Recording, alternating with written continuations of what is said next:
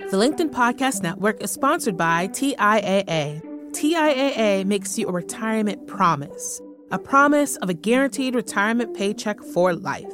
Learn more at TIAA.org backslash promises pay off. LinkedIn News. How are you approaching your work, your life today in order to be better tomorrow?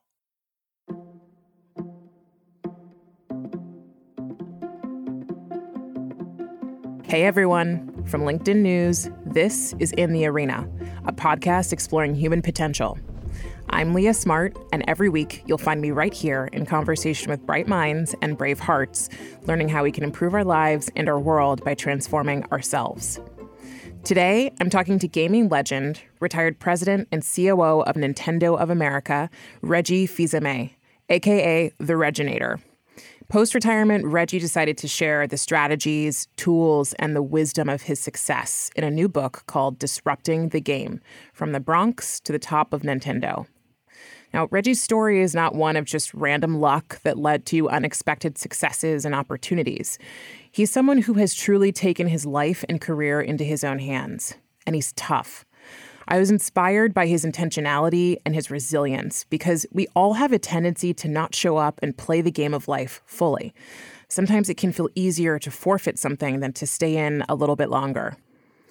So, Reggie and I talked about his five life principles, which he originally shared in a commencement speech. With graduation season upon us, it's a time of endings, but also a time of new beginnings. And I think any of us can lean on these principles as we move into a new season of our lives. The first one what happens to you is up to you. It's your journey that you need to take ownership for. It's not your advisors to figure out. It's not your parents to figure out. It's not your friends to figure out. What happens to you is up to you. That statement started with my own journey of figuring out where I was going to go to college and how I would pay for my college education. My parents emigrated to the United States from Haiti. In Haiti, they were college educated, arguably, you know, part of the uh, upper class of that country.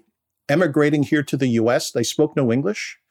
They took fairly menial jobs in order to scrape by. And growing up, uh, first in the Bronx and then on Brentwood, Long Island, you know, mine was a lower middle class type of upbringing. My parents had no financial means to help me with my college journey. So I had to figure it out. You know, fortunately for me, I performed well uh, in school. Education has always been a passion for me. And I was able to navigate that journey. Uh, in the end, went to Cornell University, uh, funded that education through scholarships and loans and work. Uh, but it really highlighted that for me to pursue my dreams, my journey, I needed to figure it out. And so that principle and encouraging others to look to themselves, to think through their own journey, to figure out what it is that they want to do and figure out how to achieve it is uh, is hmm. a critical life lesson in the US particularly, but you know all over the world people are inspired by stories about people who have become resilient, dealt with hardship and then found whatever the version of success is that we value.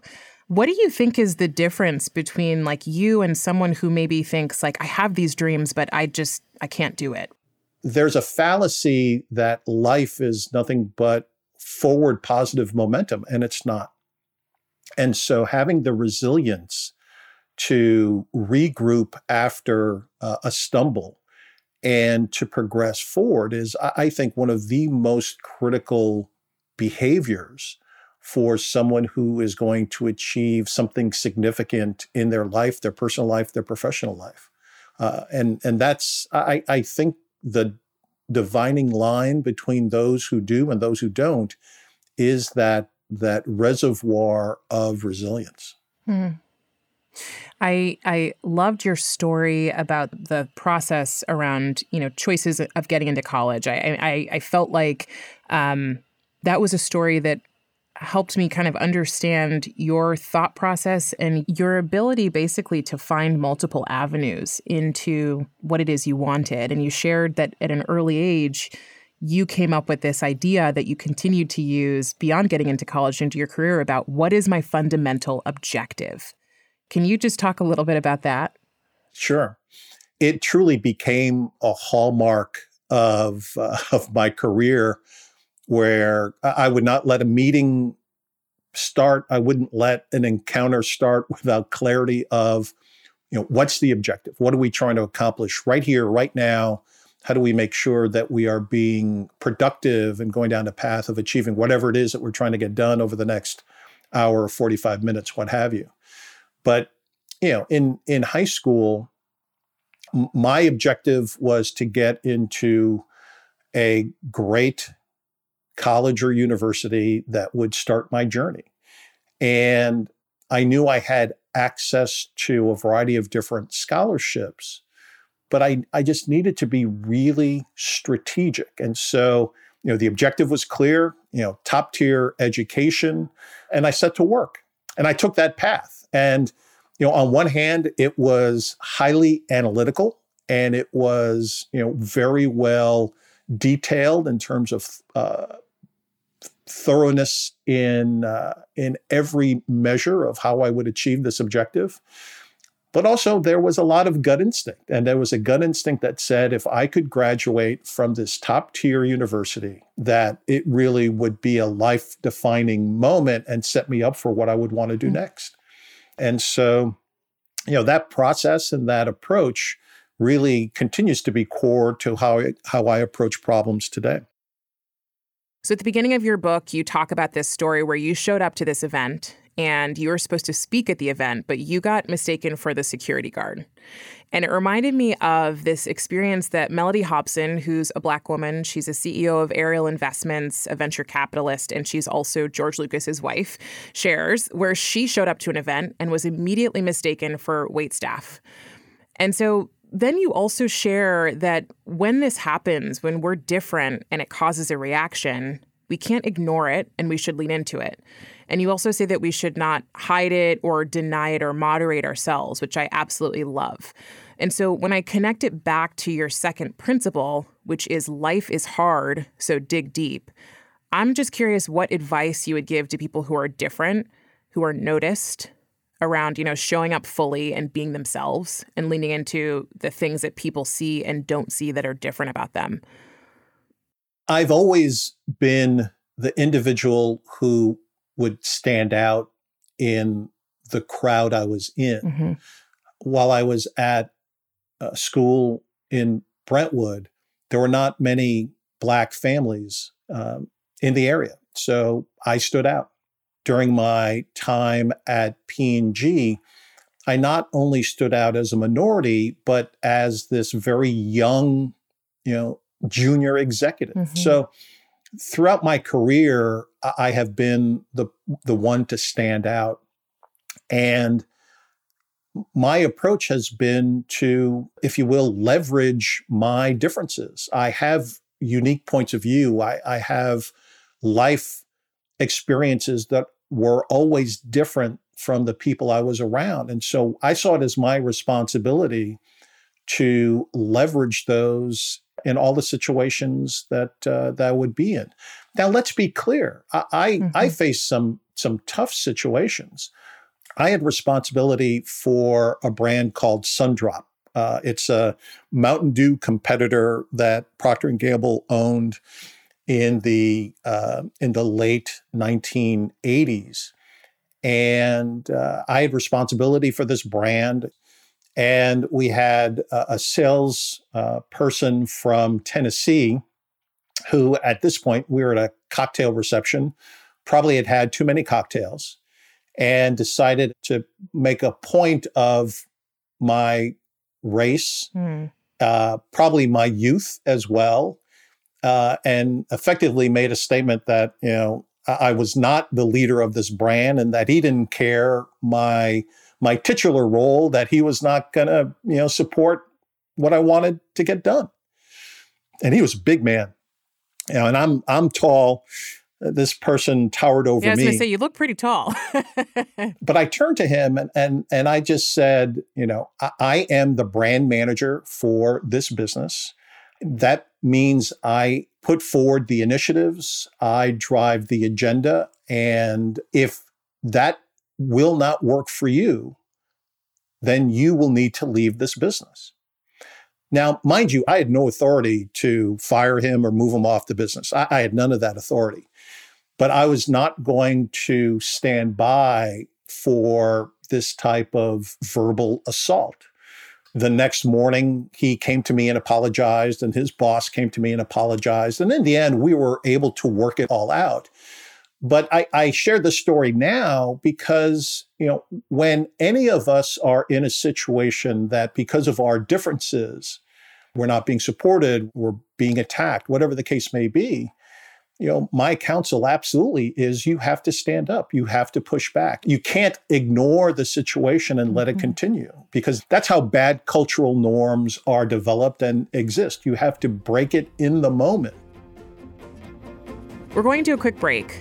By now, I'm guessing it's pretty obvious to you how intentional and clear Reggie gets when it comes to planning the career he wants. But his call out on resilience and regrouping after a stumble as the most critical behavior for a successful life, both personally and professionally, is key. This is one of those things that's simple but not easy. When we get back, Reggie's going to talk about a point that, as someone who likes to get what I want, I've only recently accepted, which is be open to alternatives.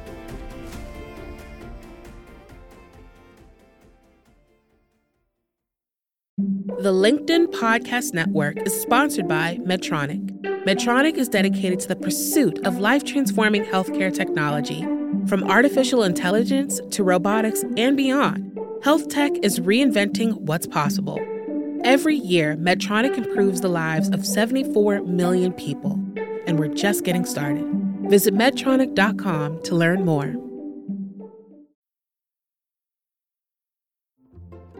And we're back with the Reginator, the retired president and COO of Nintendo of America, Reggie Fils-Aimé. If you're one of those I get what I want kind of people like me, then you've probably had moments where you were so focused on getting the it that it stopped being fun and it started feeling suffocating. If you are nodding your head yes, I've got a thought for you. There is this consciousness teaching that I love that's called certainty. And in essence, it says hold on to what you desire, but let go of how you think you will get there. It has totally transformed the way I've thought about what I desire. And I will also say I have to keep bringing it up again and again to make it a practice, to make it work. And Reggie's third principle of being open to alternatives shows us how many opportunities we can create with that mindset. You know, the, this thought of being open to alternatives is something that you know, really has been core to my journey. Two quick examples. So, being in my senior year at Cornell University, and at this point, my focus has been on finance and business management. I had just interned at a bank my summer between junior and senior year. Uh, I was confident I would get a job offer from a financial institution. And I saw my my path very clearly. Uh, join a financial institution, do some sort of rotational program for two to three years, go back to school, get my MBA, and then continue on a journey of international finance. And yet, I was approached by Procter and Gamble to interview for their brand management program. And you know, it, it was a bit of a shock to me. It's not something that I had ever considered. And yet, the more I looked at this program, the more I saw that it fit my goals. I was also, you know, clear-headed enough to look at the downside if I wasn't successful, because I would be doing exactly the same work as someone mm. five to potentially even 10 mm. years my senior, that if I wasn't successful, then nothing was lost because all I would do is go back and get that MBA and, and continue on with that financial journey. So you know, being open to consider alternative paths is just so critical. The second story is my decision to join Nintendo. Mm-hmm. Nintendo was in a very difficult situation when I joined the company. Uh, many of my closest advisors counseled me not to take the role, but you know, for me, it presented a very unique opportunity and something that I saw clearly in my head that I could excel at and that I could help the company uh, change its mm. current trajectory and be successful.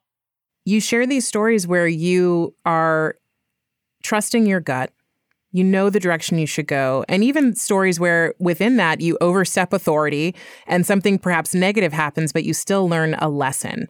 And I'm curious how you, you know, looking back, would advise people to discern, you know, trusting their gut when you have a great idea or you know something is going to turn out a certain way and how to work around, you know, some of the hierarchical or authority, you know, experiences that you've had where you experience some backlash? Any executive uh, needs to be pushing forward ideas and initiatives that they passionately believe in uh, and can see succeeding in the marketplace to propel the business forward.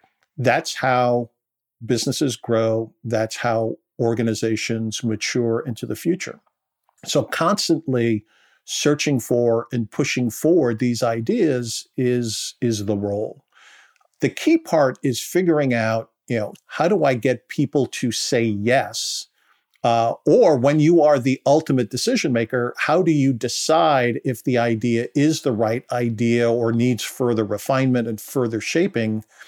You know, that is something that you learn and build your own skill base over time during the later stages of my time at Procter and Gamble, I broke a cardinal sin at P&G, and that is I overspent my budget.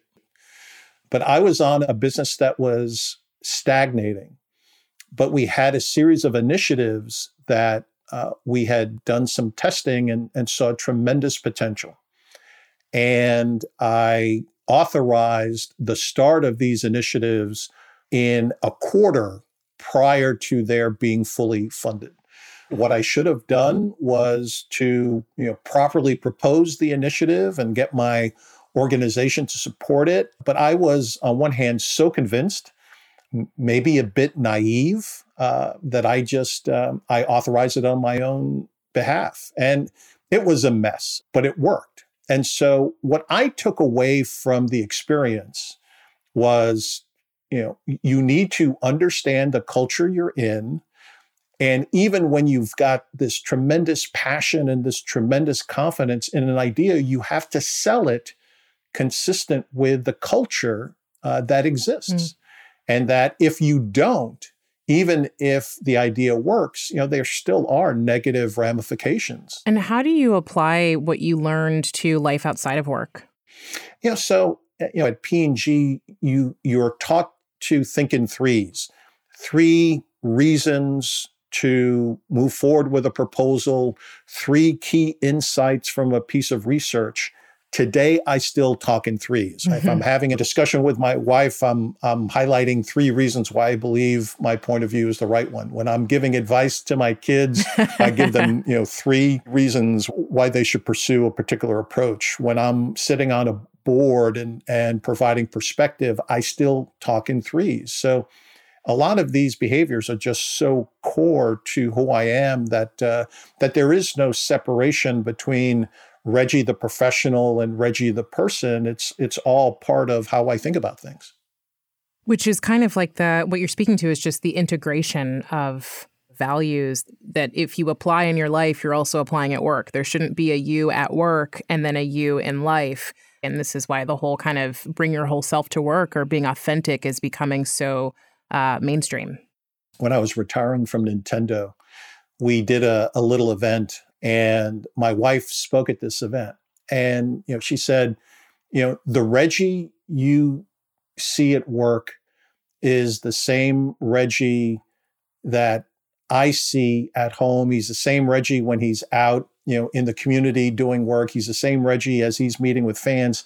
You know, it is mm. all the same person. And I, I think that that insight is just so critical for leaders on their own journey. I, I don't believe you can segment your your personality or your life. Um, you need to be one whole, consistent person. It's why, as I wrote the book, I, after every story I tell, I include this concept of the so what, as in, what's the point of this story? Mm-hmm. What is it that potentially the reader or the listener to the audiobook can take away and apply to their own journey. But showing up as yourself everywhere can be tough when you're afraid. And how many times have we heard someone say, just push past your fear and be brave?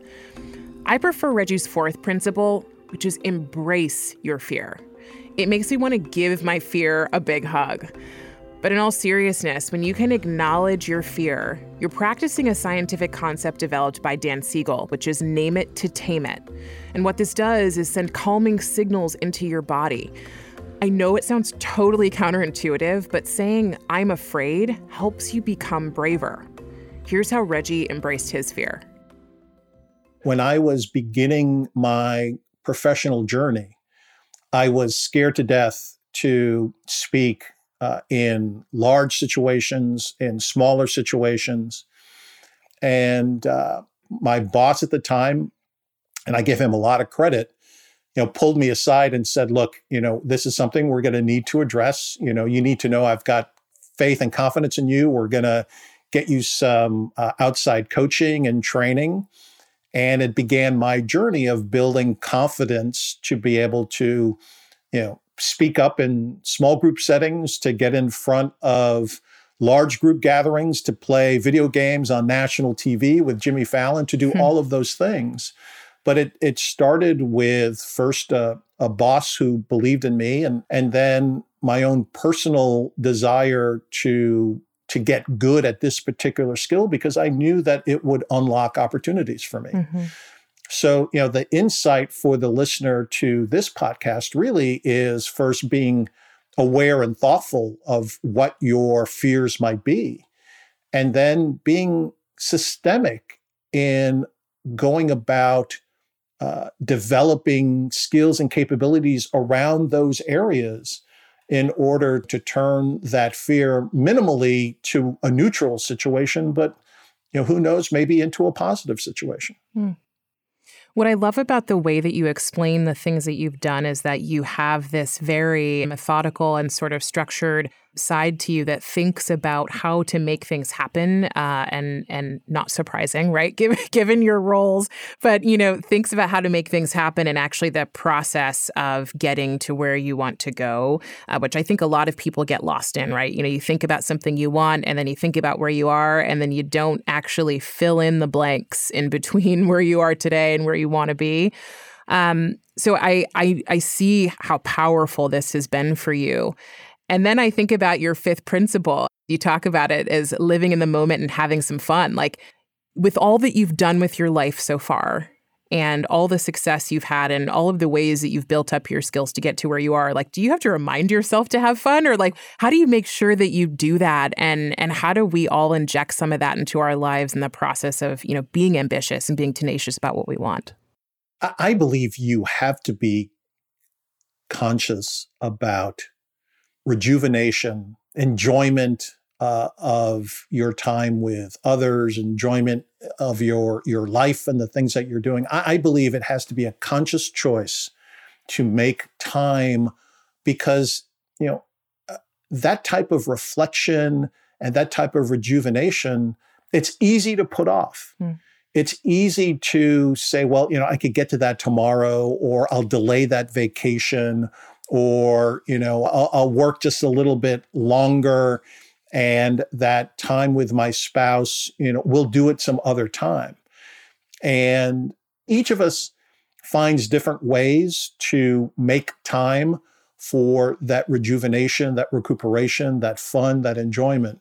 But I, I believe it's just so critical that you have to make time for it the way I found work life balance is not necessarily what's going to be best for you. But what I can tell you is that I found it. I found ways to have time for friends, for family, for loved ones, to take vacations, to have passions like scuba diving. And, you know, you have to make time for these and you need to find your own way to make that time, but you have to do it. You can't put it off. All right, Reggie, I'm going to have you answer these three statements. The first one is better humans are. Better humans are thoughtful around their impact on others. Mm better work is? Meaningful to all of the constituents mm-hmm. the employees, the, the consumers, the investors, all of the constituents. And a better world has?